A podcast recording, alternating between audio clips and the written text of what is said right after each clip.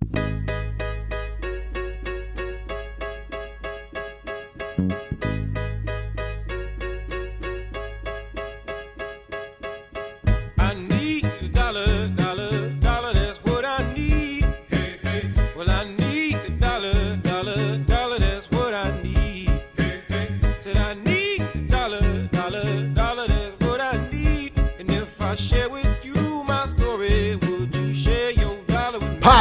from Shameless Plug, North Carolina, where today I have zero cares about being uncomfortable because I'm helping my very special guest and friend raise funds for his foundation. This is the Chris Williams Podcast Hour. Listeners, I'm going to ask you no, no, no, no, no. I'm begging you to get out your checkbooks to contribute to a fund that directly helps the women and men on the front lines, the first responders, and the future first responders. Nurses need your help. I'm your host, Chris Williams, and I do need your dollars, dollars. Your dollars are what I need. I'm going to share some stories with you, and you're going to give us what we need. That's donations for the Love a Nurse Run. The Love a Nurse Run is virtual this year. So you don't have to be in Cleveland to participate, and you can even compete against me in either a 5K or a one mile. And I'll even let you choose your course, and you can choose whether it's a walk, run, or a crawl.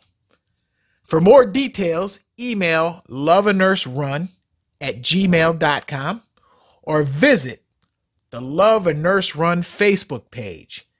If you don't, if you can't do that, then just Google Love a Nurse Run and look up the event which takes place between September 27th and October 4th. Folks, I need you. My next guest needs you. And the cause is so worthy. Don't take my word for it. My guest coach, Dan Flaherty, can explain it even better than I can. I'm counting on you. And thank you to all the wonderful nurses. This is the Chris Williams Podcast Hour.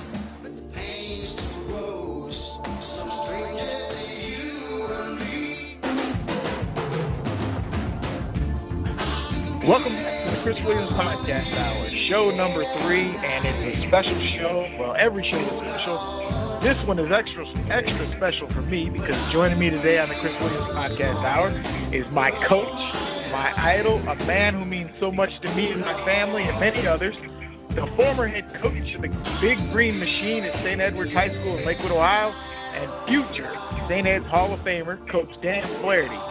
Coach Flaherty. How you doing, Chris? Uh, Good, good. All right, before we get started, my Can I ask you one question? Yes, sir. Play any rap music before this or not?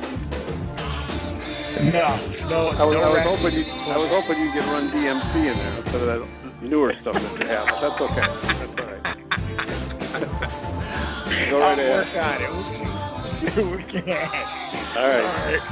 Well, before we get started, my sisters Kristen and Kelly, they're upset because they can't get on the podcast. They actually, I wouldn't let them. But they wanted to come on and sing your praises and tell everyone how much they love you also. Well, and they love the told me I better too. do it. Thank you. Thank you. And they told me I better do a great job of sharing your story. So no pressure, as you say. None at all. All right. Welcome to the Chris Williams Podcast Hour. Thank you, sir. Hmm. All right. So let, let's start this by talking about you grew up in on the east side of Cleveland.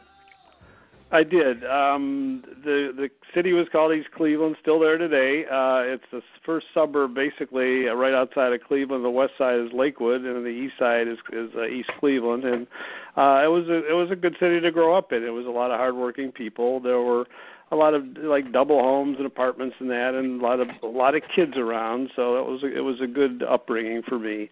Um, we didn't have a lot of money, but a lot of not many people did back then. So, uh, but we always kind of felt loved and respected. Um, had a dad who was kind of ahead of his time. He graduated from John Carroll in 1929 with a business degree, and I remember looking at uh, the John Carroll newspaper of all the graduates.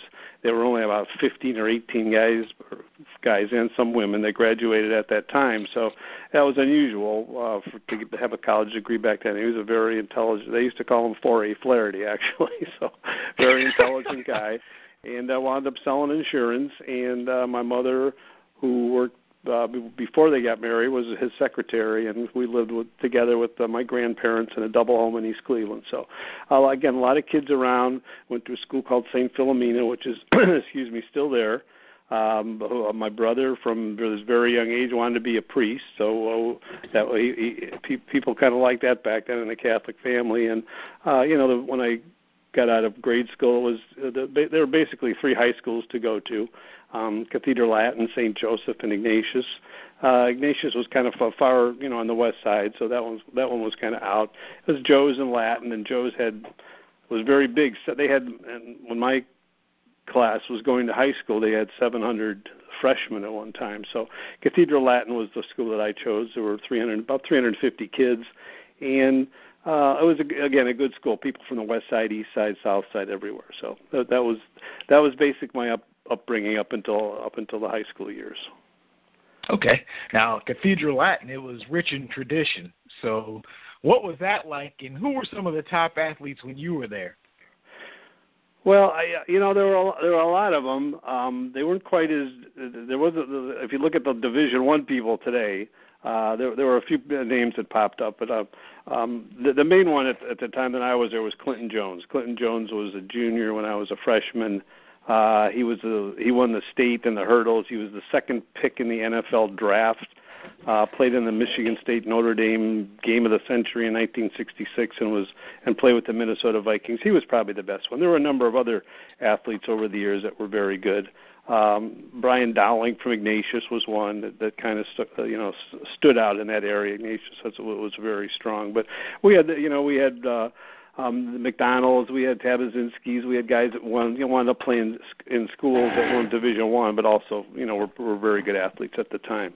I also, I was also thinking about the people that we played against. Um, I remember we had a, a basketball game against Glenville in the gym, and uh, this was back in the '60s. I mean, they lined up and they they had seven guys in a row that could dunk, And I thought, geez, you know, you know, back then uh, it was like one guy could dunk. They had seven in a row. I don't know, seven in a row. So um, they was they were good athletes back then. I, I went to school with some really good guys who were successful. Um, Jim Lomas, my, my best man at my wedding, wound up uh, going to Vietnam and winning a Silver Star in Vietnam. As pulled five guys out of a crossfire, didn't even know who they were. Uh, Silver Star was one of the. Um, it's, it's I think it's the second second um, biggest medal in the country behind the Congressional Medal of Honor. Uh, another good friend, Dr. Tim Kinsella, is a teacher at Ursuline College to this day, and Miles Roach, another good friend at Cathedral Latin, was the um, the uh, school psychologist for independent school system for 30 years. So it was we had good times. There were, there were great guys, and we had a great, a great time for sure. Um, the, the, some awesome. one memory though, I remember going to uh, back in the 60s, there was a charity game. They played it every Thanksgiving. It was the East Side and the West Side, and Cathedral Latin had won 12 in a row, I think. And they wound up playing Holy Name, and they got beat by uh, Holy Name with a guy named Frank Solich, who I'm sure you're familiar with. He's Coach he- Solich, yeah. yes. Coach Solich from Nebraska, and then um, now he's at, at OU, and he's still coaching. So those were the good times back then, for sure. Nice, nice. So you go from Cathedral Latin to Kent State. So, uh, what was your degree in, and how was it, you know, at Kent State at that time when you were there? Well, I, st- I started John Carroll. I went there for two years because my dad graduated from there, and my brother, who went to the seminary for three years, then went to John Carroll for one. So it's kind of a natural for me to go there. Um, I wanted to be a social worker at the time, and then I got involved in coaching in grade school. So the social worker thing didn't quite fit that. So I transferred to Kent State to get a degree in phys ed, but um, it would have taken me three years, and I didn't, I didn't want to be there more than you know the four that I had planned on. So I, I majored in sociology and psychology, got a degree in those two, and then uh, Kent State was a very good school. I enjoyed Kent State, very down to earth people. Uh, I graduated in '69 from there, and I, I'm sure everybody remembers in 1970 they had that tragedy there where there were uh, the National Guard came in and so four people got killed uh, during demonstrations, and it was sad. It was kind of getting a little bit um, political, maybe my my last year, but that just was a tragedy there. But the school was a great school, and I have many great feelings about Kent State. Okay, and not to get into politics, but was it more political than it than today? Back then, I, I think uh, the Vietnam thing got a lot of people upset. So I think there there were a lot of a lot of it wasn't so much uh, the the politics of like Democrats Republicans. It was just that people were anti-war and, and didn't want it. And you know they certainly all had a right they a right to to, uh, to protest at that time because it was a you know people wondered whether it was worth the effort or not. But um, it, it was political from that respect, but it wasn't like it is quite like it is today now. Yeah. Okay. Okay. All right. So you graduate from Kent State. How Yep. did you get into coaching? Well, uh, I wanted, uh, well, like I said, I started coaching at St. Philomena when I was in high school because I wasn't good enough to play on the high school team. So I started coaching there with my brother and another guy, Miles Roach. So uh, I had that little that little coaching under my belt. And then you know you just went in and at the time you you sent your applications in and I heard from the school St. Edward High School in Lakewood. I didn't even know where Lakewood was, and I I didn't know much about St. Edward. I thought it was another state somewhere. But anyway, I took a ride over there. Um, I sent apps all over the place, but St. Ed's needed a history teacher. and I had some history background, and they needed somebody with some coaching for freshmen. So uh, I interviewed. The principal said, "You're you're good, good to go." And I interviewed and got the job, and then started out with a guy named Fred Ost as a freshman coach for three years.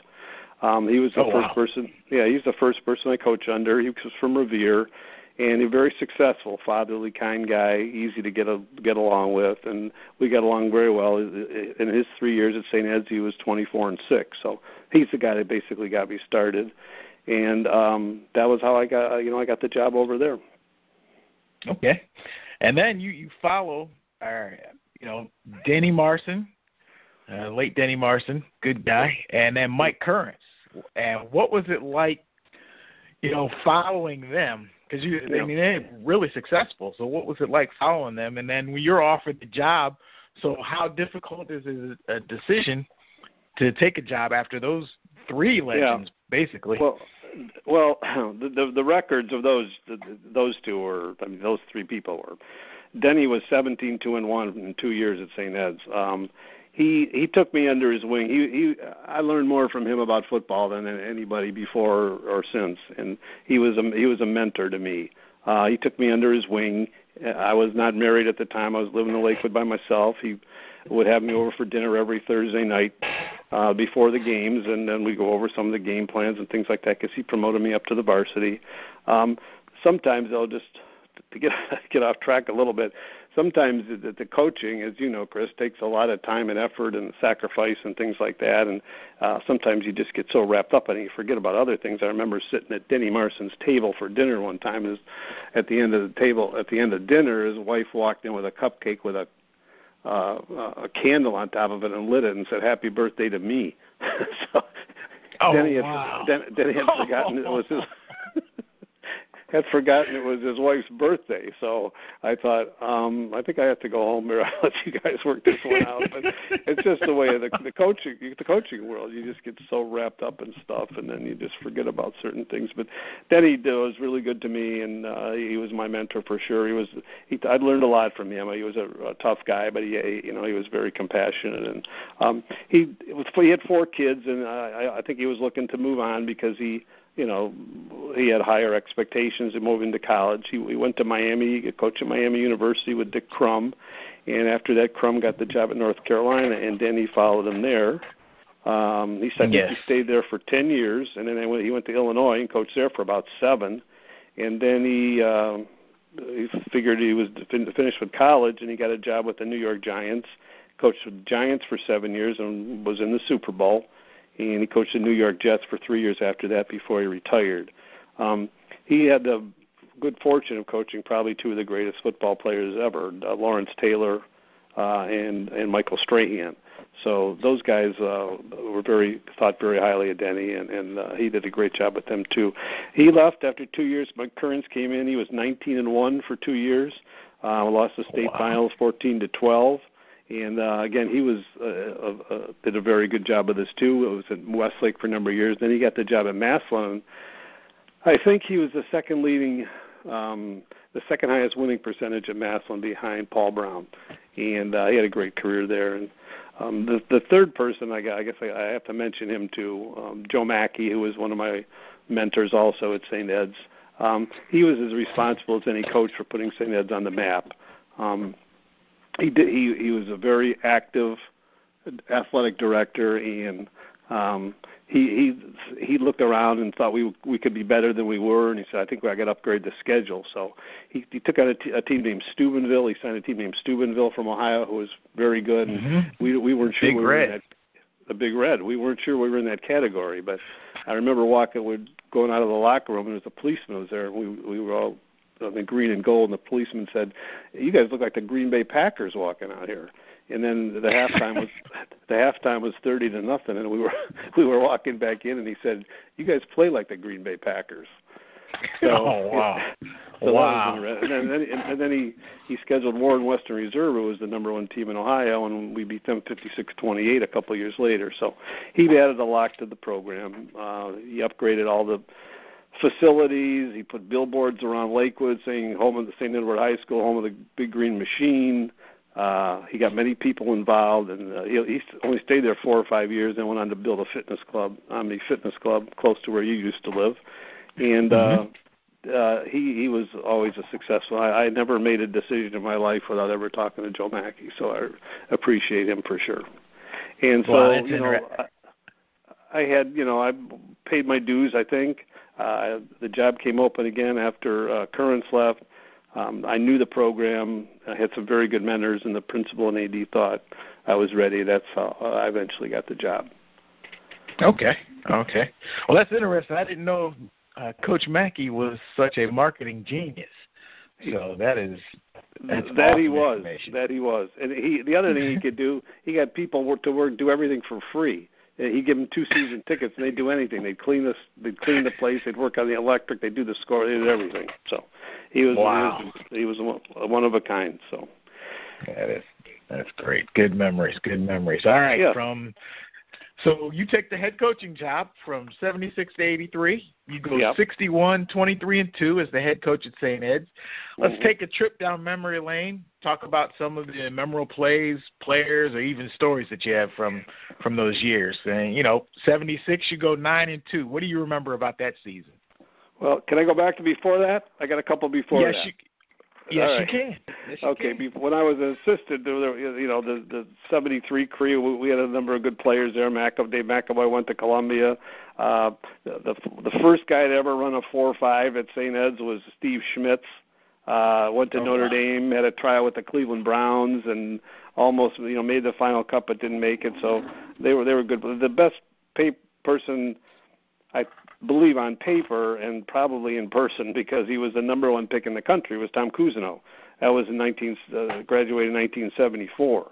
Um, I remember walking in the office and going to the coach's office, and Joe Paterno and Woody Hayes were sitting in there, and they, the reason they were there was from Tom Cousineau. So, uh, great player, number one pick in the country by um, Buffalo. Played in Canada for three years, and then went to um, then went to the Browns. Uh, played for the Browns for a number of years, and Okay. um, great guy. And his his dad, I learned one thing from his dad that I, I've never forgot my whole life. He said, "Make sure you spend time with your kids because before you know it, they'll be gone and out of the house." And he was right. Time flies, as you know, too, Chris. Time goes really quickly, and I always remember that and tried to spend as much time as I could, although it wasn't wasn't always that easy. So, anyway, uh, I got the head job in '76.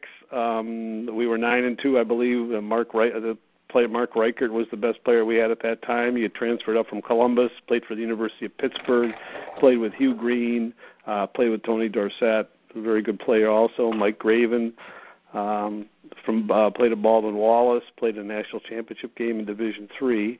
So those are a couple good players there. We were nine and two, but we had graduated so many guys. We, we only I think we scored seventy six points all year or something, but we only Oh, gave wow. up thirty, so we wound up making the playoffs. Okay. That was good. Yeah, and then uh, seventy seven, I think Bob Canda was uh, running back. Greg Shoup at a ninety three yard punt return, still a record at the school even after forty years. Um, 1978, um, that was the best team that I, I ever coached. Uh, we we had we had 10 legitimate Division One prospects on that team. Uh, seven of them were on offense, three were on defense. We lost one game, 17-14 to Cincinnati Moeller, and uh, we didn't make the playoffs because they only took one team. But that team was loaded. Um, Dennis played at Michigan State. Paul Girgash played at Michigan. He's still the seventh leading tackler in Michigan history. And then there was a, another guy on that team for a, a quick story, Mark Giuliano, who um, was his second string defensive back and wound up going to Wooster, Wooster and playing at Wooster. Uh, but his story is that he, he eventually wound up being the deputy director of the FBI. He was second Yes. in command. Yeah, he was second in command in the FBI from December of 13 to uh, February of 2016, and he came to town and and uh, gave a talk downtown, and I, I I was lucky enough to go listen to him, and uh, I, I thought you talk about important jobs, it's the things that he dealt with every day, and the terrorism and things from outside, and the, inside stuff, and all the difficulties he had. I, I thought, wow, quite a, quite a story. He stayed there for I think he was with the FBI for probably about 25, 30 years. But deputy director, he was the guy in charge of the whole FBI basically for four years. So uh, proud of him, you know what he did. Even though he never he wasn't a, a star, he was a guy that uh, did a lot for himself and for the country. And then um, uh, 1980, I think we were eight and two that year. Um, the Okay. second the second four five, four five we ever had was Kevin Graven played an 87 yard touchdown against Ignatius in the Cle- at Cleveland Stadium. Cleveland Stadium. I remember that Cleveland, game. last high school game ever played at the stadium. And uh, a quick, quick quick story on him. He was at the game when in uh, uh, 1987 St. Ed's was in the playoffs, and there was a running back named Chris Williams on that team. You remember him? yeah, he played a little bit. He was okay. Gra- Graven was at the, Graven was at the game, and he went. I heard the story. Went to a bar after, and uh, everybody was raving about Chris Williams, and and Graven said, "Well, I still have the record for the longest, uh, you know, run in St. Ed's history, 87 yards five minutes later, some guy walks in the bar and says, "You'll never believe what Williams did. He ran 95 yards from scrimmage." and Graven just dropped dropped his beer on the table. I think so. anyway, he had a good career at Arizona State too. Um, and then Billy Sam, Bill Hyman, those were guys from that time. Uh, 81, we had some great players too. John McConville went to Ohio State. Mark Vitko started at 95 pounds as a freshman, wound up being an All-State defensive end. Uh, Bill Wow. Kale was a Bill Kale was the quarterback. I'm sure most people know uh, his company. His dad's founded a company called Manco Tape, which makes the duct tape, and uh, Yes. very successful career for him. Uh, Kelvin Farmer in '82 was uh, uh, our best running back, and he wound up going to the University of Toledo and being um, the second leading rusher in the country his senior year at Toledo. So those are some guys that I mean I hate I don't want to miss anybody, uh, but, but those are some guys that came into mind. Uh, I gave the, the, the head job up in '84. Uh, my kids were getting bigger. I wanted to spend some more time with them, and I became I still stayed as an assistant, but I gave up the head job. And we had a lot of success, as you know, with Al O'Neill. Um, I don't want to tout your horn, toot your horn too much, but you were the, absolutely the best player during that five-year period. Uh, for the people that don't know, we were in the state finals. We lost uh, by, a couple points in the state finals. Chris had 1,400 yards in nine games and had three and a thousand yards in three playoff games, which is still a record to this day. So, a great, great guy and a great story. I'm just I wanted to get that in because I know you wouldn't say. Thanks, Coach Flaherty. And hold on. I have to You're throw it. I have to throw this out. Danny Andrews, you heard that from Coach Flaherty, not from me. I, I, I got to appreciate bring the Andrews that. brothers in too. There were four of them. They were all good players. Danny, Bob, Johnny, and Mike. They were all great players. And Danny, Danny took a beating. That's for sure. Any anybody that played tailback for Al O'Neill took a beating, but he was a great player as well as you guys. Um, Yes, Rod, yes. Rodney Bailey and Dewan Gross later on, and uh, Dewan Rodney played for the Patriots, played in the Super Bowl. Dewan played for the Rams. So those are all good guys. Jim McQuaid was a person I worked with for the last ten years I was coaching. When he when he left St. Ed's, I figured time to get out, spend some more time with the kids, and do do some of the other stuff. So that's my coaching Okay. career. I'm sorry if I belabored the point and talked too much, but that was it. Not at all. Great stories. Great stories. Yeah. I appreciate it. So uh, now you you you touched on it earlier, uh, talking about coaching, and you also you were, were a teacher. And I know when I started coaching with you and Coach McQuaid at St. Ed, I didn't understand the commitment that it took to be a coach. So I know for those who don't know, talk about the some of the sacrifices you had to make as a coach and a teacher. And with that, you know, lead us into what a great wife you had and the importance and how she was understand able to understand pretty much that she had to share you with everyone else. Yeah. Um, you know, I, you mentioned you said something about the sacrifice thing. I I thought about that, but there's just the the compared to other jobs. I mean, the sacrifices were minimal compared to the other jobs. I think about you know the people in the service, and I had many classmates that went to Vietnam. I, I didn't go. I think they had, I think they didn't let you know they didn't take take teachers at the time. Um, so that that that is a sacrifice. There were at least one of our classmates never made it back, and I know there were a lot of people that didn't make it back, and the ones that did didn't. They weren't, you know, the, the, they weren't always treated the way they should have been treated. Uh, and then there, today, I mean, there's so many difficult, dangerous jobs today. I, I respect the police for having a difficult job. I know some of them make mistakes, but it's just a very difficult job and um, the firemen and the firewomen and the people that put their lives on the line all the time, and obviously, in my case, the nurses who work very hard and very long and don't get a lot of credit sometimes. So. Uh, I, I don't really. Cons- the only thing I sacrificed was time, and uh, I loved the job. It was a great job for a while, for 30 years. But the time, the time, just the, the only sacrifice really was the time. And you had to have, you had to have uh, a wife that understood that, and uh, and I, I absolutely did.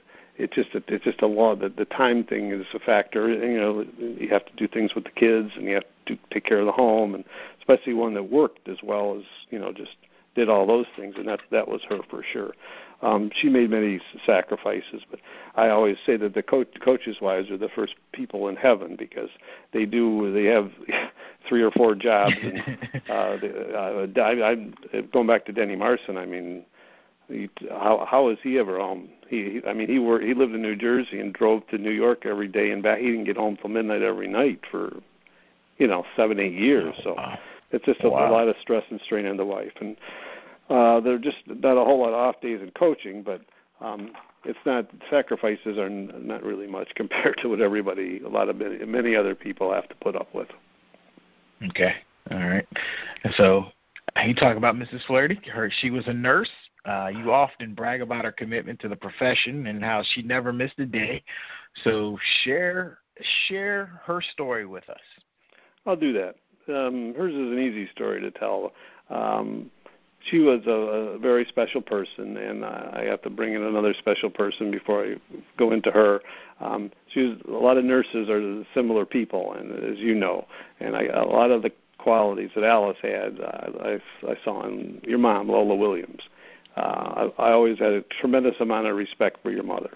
She uh, went to the graduated from the University of Pennsylvania, an Ivy League school, at a time when not many women uh, went to Ivy League schools and graduated. And uh, she was the first, I believe, the first African American woman ever to graduate from the University of Pennsylvania Nursing School. Am I am I right on that? Yeah.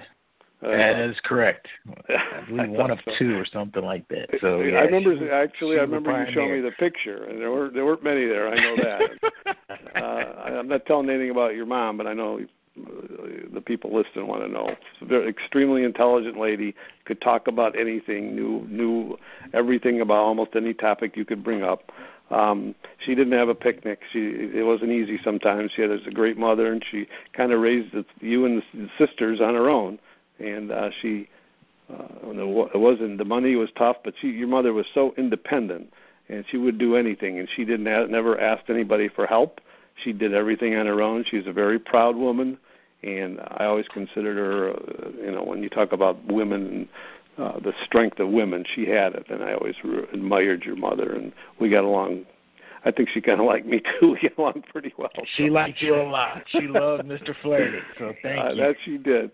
Uh, and so a lot of Alice's qualities I, I certainly saw in, in Lola Williams. Uh, but Alice, when she was um, when she was uh, she was born, her mother left when she was two years old. So she was she never really had a mother. That grew up, didn't really grow up with a mother. She uh, wound up being raised by her father and her aunt and her grandmother. Uh, and her and her brother Jeff were together. Um, finally, after a number of years, her, her dad got remarried, and uh, she was probably about 13 years old when she moved to Parma and lived in a blended family with a stepsister and a stepbrother and a stepmother. Um, she did have she did she learns a lot of things at that time. She was very she she wound up being an extremely disciplined person, and I think she got a lot of that from a group she uh, was on called the Rangerettes. The Rangerettes were a drill team up in Brook Park, and her, her good friend Lynn Burse got her involved in the Rangerettes, and I think Alice learned a lot of discipline from being with the Rangerettes, and they were state champs for many years. So I think she learned a lot of discipline from that. And then um, she went to school. She was a nurse's aide. Her, her stepmother worked at a nursing home, and she was uh, Alice worked as a nurse's aide at 14 years old, and knew she wanted to become a nurse. So started saving her money at that time. Um, she worked in a nursing home called Villa Serena, which was in Parma. Another Oh, wow. Okay. typical nursing story. The day we got married, she had a she invited a lady from the nursing home she was working at Mount Alverna, and the lady was sick and couldn't make it. So immediately after the wedding, we got in the car and drove over to Mount Alverna nursing home, and that's how dedicated she was. We we walked in with a wedding dress and a tuxedo on, and to see the lady because she couldn't make our wedding. So. Uh, Oh, that wow. yeah, and then so she continued on uh, to school, paid for her own education for one year, and then got a scholarship her last year and from the nursing home, so she would work if she would work there. She went to CCC West, graduated from 67 to 69. Uh, so she became an RN at 19 and worked basically in that uh, profession for 42 years. Um, 40 of those years were at uh, Lakewood Hospital, which is uh, Cleveland Clinic hospital, and she worked in the ICU. Now the ICU, as most people know, is not it's not, not nursing is a tough job to begin with. The ICU is uh, not a walk in the park, that's for sure. Um, It was very difficult. Most of the people that she worked with, I think the longest people in the ICU were maybe 12, 14 years. She worked there 40 years. Um, Wow. She she did miss she did miss two days in 42 years. She one was because our daughter was sick, nobody was could watch her, so she stayed home. The other one she she couldn't walk because she had plantar fasciitis. But those were the two days that she missed in 42 years. She was very very dedicated to the nursing profession, um, and uh, she also was very concerned about health. Um, her dad had a, a big heart attack at 46. Her brother had one and passed away at 48. So she was always concerned about uh, her heart history and worked very hard at exercise and started aerobics. I remember she put our son in the bus to go to kindergarten, and she got in the car and drove to an aerobics class for the first time. And then she, from from 1978 till you know 2013, she exercised very hard to fight off that you know that uh, health, the heart history thing, and she definitely fought that off. He just it was the cancer that she couldn't quite fight off. Um, but she got into racquetball and running, and uh, she was inducted into the Cleveland Clinic Nursing Hall of Fame in 2011, and she retired in 2012. I think she retired just to just to try to do something else. I'm sure she would have um, gone into like home health care or something like that. But she retired uh, in 2012. She the day after her retirement party, she was diagnosed with lung cancer, stage four, and um, Oh. she had about 13 months of that. So, but she never blinked and she never complained. Actually, she didn't complain about. I, I'd have a hard time remembering anything she complained about. But I remember when she was told the hospice she, they couldn't do anymore. She said, "I have had a wonderful life." and uh, she I, I always tell people she taught taught taught me how to live, and she taught a lot of us how to die. So very strong and uh, compassionate, and t- a tough human being, that's for sure. She raised two great children with me not being home as much as I would have liked to, and she was loved by many people as as uh, and then we'll talk about the race, but that was the that was her history, and uh, she she was a very strong, proud, and dedicated and competent uh, human being, and uh, loved loved life, loved her family, and certainly loved me. Absolutely, absolutely. And I know, you know, unfortunately she passed on December 28th of 2013. Yeah. Um, I was fortunate to know such an amazing woman. She was attentive, she was compassionate, as you said, and so patient. And what I remember is how she would sit with my mom, Lola, and just talk and talk and talk. But the lasting memory for me is the last time you guys came over to visit. Um, you guys, for you guys, you probably knew it was a farewell tour. For us, you know, we just, I was like, wow, Miss Flaherty, Mrs. Flaherty stayed over for a while. So, Yeah, yeah, um, yep. I think you guys knew, like I said, but I didn't. My sisters and I didn't know at the time. Sure. And then, you know, yeah. Sometimes, emotional. sometimes so let, know you. Go ahead. yeah, yeah. It it was you know my mom wailed at Yeah. night. Yeah. Yeah. I, I'll I never forget that. that. Yeah, she So- loved her. I know. I know- I know she. I know they Oh, each yes. other. They were. They were two sisters. No doubt about it. No doubt about it. Yeah. Whew. So to continue her memory and her passion Yep. as a nurse, you start the Love a Nurse run. So Yep. all right, here's where it's you know shameless plugs for the rest of the way. So you have to tell people how they can contribute. So I'm Okay. gonna bang my friends and get them involved, but you have to tell everybody you know in memory of her how you started this foundation, where you want to go with it, and how can they contribute to it. Okay. I'll, I'll make it quick because I know I'm talking too much. No, take your time. Take your time. Um, take your the time. main thing she uh, she she told our son Bryan, she said, "Make sure the grandkids don't forget me." That's what she told him when she was in hospice. She was only in hospice for one day, so uh, so uh, my my nephew, uh, the the luncheon after the funeral said, um, "We're we're going to honor Aunt Alice with a, a race." He said, "I don't know where it's going to be, how we're going to do it, but we're going to have a race." So uh, we did we started doing some research on that. Most people thought you needed at least nine months. Well, we we got it done in six, which was good because we had a lot of help, nieces, nephews, friends, etc. But uh, we've done it. The races have been run for six years now. We probably average about a thousand participants a year. Um, and of, the, of those thousand, like 400 to 500 of them are nurses. So it's basically a time to honor nurses. We've uh, we've given out in six years 314 scholarships, and we've raised over $300,000 in six years. And uh, the purpose of the race is obviously a memorial, just to remember uh, Alice and her accomplishments. But uh, the other thing, the other thing is we uh, we we do a, that exercise thing is important. I've had people tell me, uh, you know, they really didn't exercise until this race, and now they're you know Oh, they're doing wow. it every day, and they're getting they're, they're trying to work out every day and try to get ready for the race and to try to improve the, you know their their own uh, physical situation. Uh, the other reason we do it is for families. I mean, uh, we we want to. Is very family oriented, as you know, and uh, we have a lot of kids at the we have a lot of kids at the race, and we have a lot of activities for the kids, and um, we want we're trying to get families involved. And there's I mean there's a million dog walkers down there too at Edgewater Park, which is right by Lake Erie, and of course um, we also want to honor the nurses. So we have try to give a little bit of something extra to the nurses that sign up there.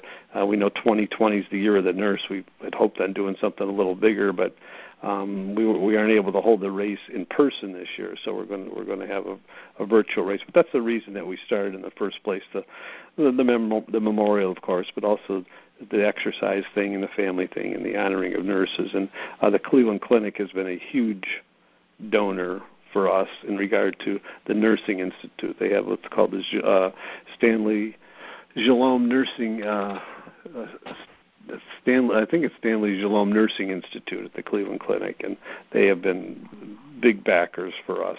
And um, they, they they they do a great job of uh, publicizing the race and getting it out to everyone. And um, they they we couldn't have done much without them. They're they give they do a lot for their own nurses. They give a lot of stuff out to the nurses at the race too. So the clinic has been uh, invaluable to us in regard to this race. Um, it's this year we have to do the uh, virtual race. Um, basically, that means you can you can run. In some way, it's a help. Like for you, you it helps you because you don't have to show up to the race and try, fly into Cleveland and everything. But you can you can do it any time you want between uh, September 27th, which was supposed to be the day of the race, to October 4th. Uh, you can run any place that you want. You call and report your time if you're doing the 5K for time, and then we will send you the T-shirts uh, to all anybody that participates will get a T-shirt. So it's a virtual race this year rather than an in-person race. And if anybody wants to sign up for it, if you go to Hermes, H-E-R-M-E-S, HermesCleveland.com, and uh, you can just go to the road racing, and they'll take you right to the website where you can, um, you know, sign up or do whatever you want. All the money goes to uh, students who live or go to school, nursing school in, Nor- in Northeast Ohio. Um, the, there's a board of people that uh, five nurses, a teacher, and Debbie, a daughter who's a nurse practitioner, read the scholarships, and uh, all proceeds go to the scholarships. There's no no one gets paid. Everything's everything in the past six years has been uh, voluntary. Food was free. The tents are set up free. The signs are free. So all the money goes to the scholarships. And also this year, um, one sponsor donated twenty five hundred dollars, and he said use the money for uh, the nurses because we appreciate what they did during this pandemic crisis. So we still haven't quite figured. I think we're going to do gift cards on that one. But anyway, how do, how do you donate? Um, there's a couple. There's two ways. If you want to donate, you go to love and, you can go to love and nurse run at gmail.com, and then I will, you know, get on there and send you some information. It's love and nurse run at gmail.com. And the other one, if you want to do online donation, it's you go to www.hermescleveland.com www.hermescleveland.com backslash road racing. Uh, find the race on September 27th. And there's a site in there where you can just click and do donations. So um, that's that's basically w- w- you know how we raise the money, and it's but this year's been pretty good so far. I mean, we we can't run the race at Metro Parks because it, there's it's too much up in the air uh, with the, with the Right. virus thing. So we're doing the virtual, but um, Uh, I think the, the sponsors have been good so far. We're not at 100% of what we were last year, but we're getting there. So so far so good. Okay, awesome. That that Yep. is awesome. And and then I'm gonna push this one more time. Yep. So everyone that's listening can get out their checkbooks right now and donate. How can put- they contact? What was the website again? It was Hermes. www.hermescleveland.com backslash road racing, and then you Okay. click, click on the race uh, September 27th, and it'll have a place for donations, and you can just do your your uh, donations online from there. Okay, and what was the email address? One more time. Loveanurserun at gmail.com. Okay, perfect. And for all you Facebook users, Love a Nurse Run, just look it up on Facebook, search for it, and it will take you to a beautiful page of uh, Mrs. Alice Flaherty, and it'll show a past a nice picture of a group of nurses um, as the uh, Facebook page uh, Yep. picture. So, that sounds good. Can I do is- two other things, Chris? oh, absolutely, absolutely. Okay, uh, just a, just a reminder. Uh, I, I'd like to give a thank you. There's a, a place around here called the Gathering Place. Um, they do pe- people who have uh, sp- a spouse, a friend, a relative that passed away from cancer. Um, they do they do a very good job of uh, talking, getting groups together, and you know just sharing the, the things that you go through. And uh, I just just um, maybe people are listening it's but it's a lot easier to talk to someone. I mean, I uh, I I I don't know if I'd have, I wouldn't have done very well without them. That I went for about a year, and people going through the same things. It's very important to talk to someone, especially like today with this virus thing. I mean, people get. Sometimes your head feels like it's going to explode, but if you can talk to talk to somebody, you're better off. And uh, I, I'd also like to give a thank you to um, who was in the same situation as I was and at the gathering place. We talked, and we've been talking for the last five years. Uh, she was a nurse, also a drug and alcohol nurse at the Cleveland Clinic.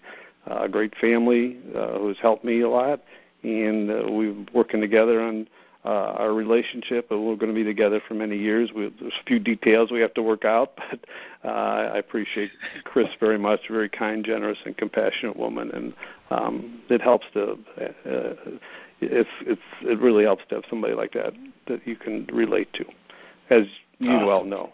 And of course, my two Yes. kids, Bryan Bryan and Debbie, have been very helpful. The, um, I can't couldn't ask for better kids, and again, probably they were great kids because they were raised by my wife most of the time. So we, uh, we still have a good we still have a good relationship, and of course the the grandkids, Drew, Braden, Anna, and Jack. That's a lot of a lot of memories for uh, their grandma from them, and uh, I do appreciate people like yourself, the Williams, friends, family. They've been good to me, and uh, it's not easy, but as they they told me in the gather lady and told me in the gathering place, there's a lot of pain in the world, Dan, and uh, you need people to help you get through it. And I, I believe I have a lot of them, so I appreciate it. That's great advice. Great advice. Now, did you were you guys able to get, take your annual trip to Jersey this year?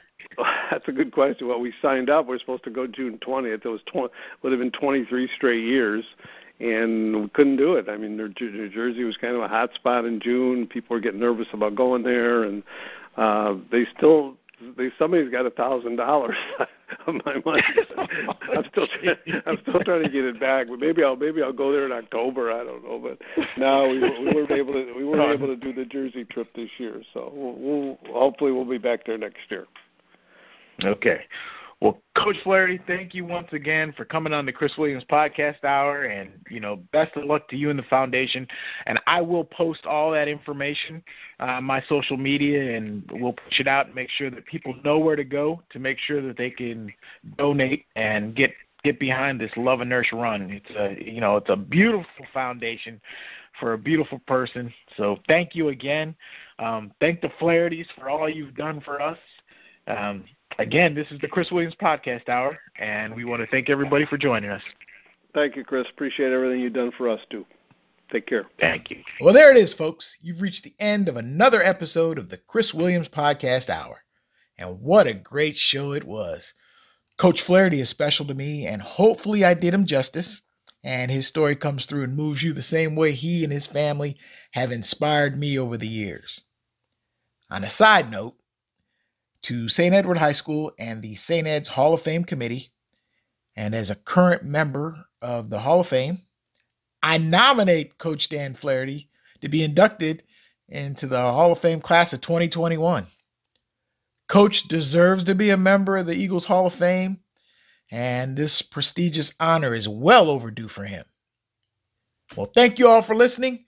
And of course, we'd love for all listeners to subscribe to our podcast on iTunes or Google Play and eventually connect with us on our website at thechriswilliamspodcast.com.